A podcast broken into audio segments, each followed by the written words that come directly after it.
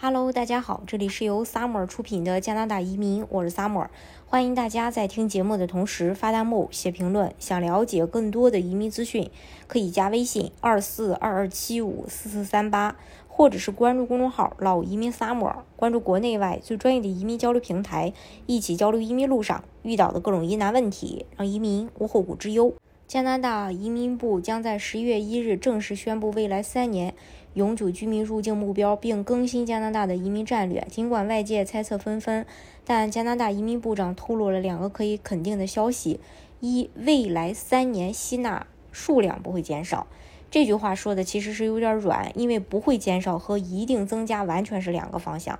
也许在实际数据上相差无几，但给人的感觉完全不同。这就意味着，即便是自由党内部也对过去几年移民数据爆发产生了争议。毕竟前任移民部长都发配去当了住房部长，自己挖的坑自己填嘛。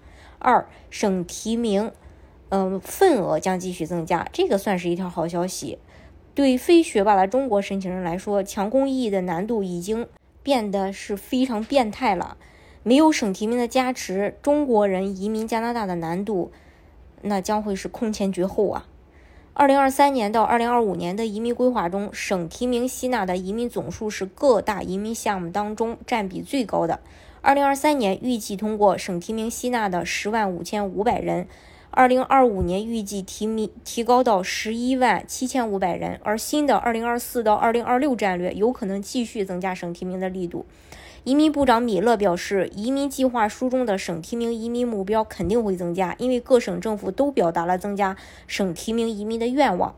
据介绍，各省通过 PNP 可以选择拥有本省劳动力和经济所需的技能、人脉或其他特质的经济类移民。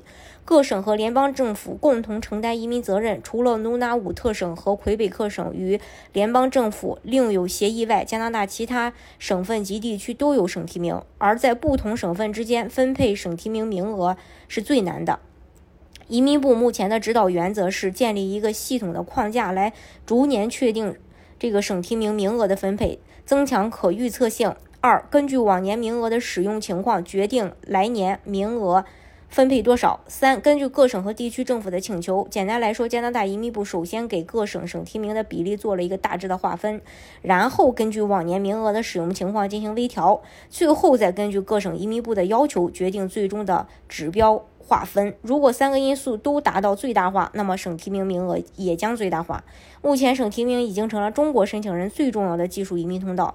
加拿大移民部扩大省提名的移民占比，对中国申请人是影响深远的，并且重大利好的。而具体政策将在十一月一日揭晓，我们将在第一时间呢给大家做出有针对性的分析。今天的节目呢，就给大家分享到这里。如果大家想具体的了解加拿大的移民政策的话，可以加微信。二四二二七五四四三八，或者是关注公众号“老移民 summer”，关注国内外最专业的移民交流平台，一起交流移民路上遇到的各种疑难问题，让移民无后顾之忧。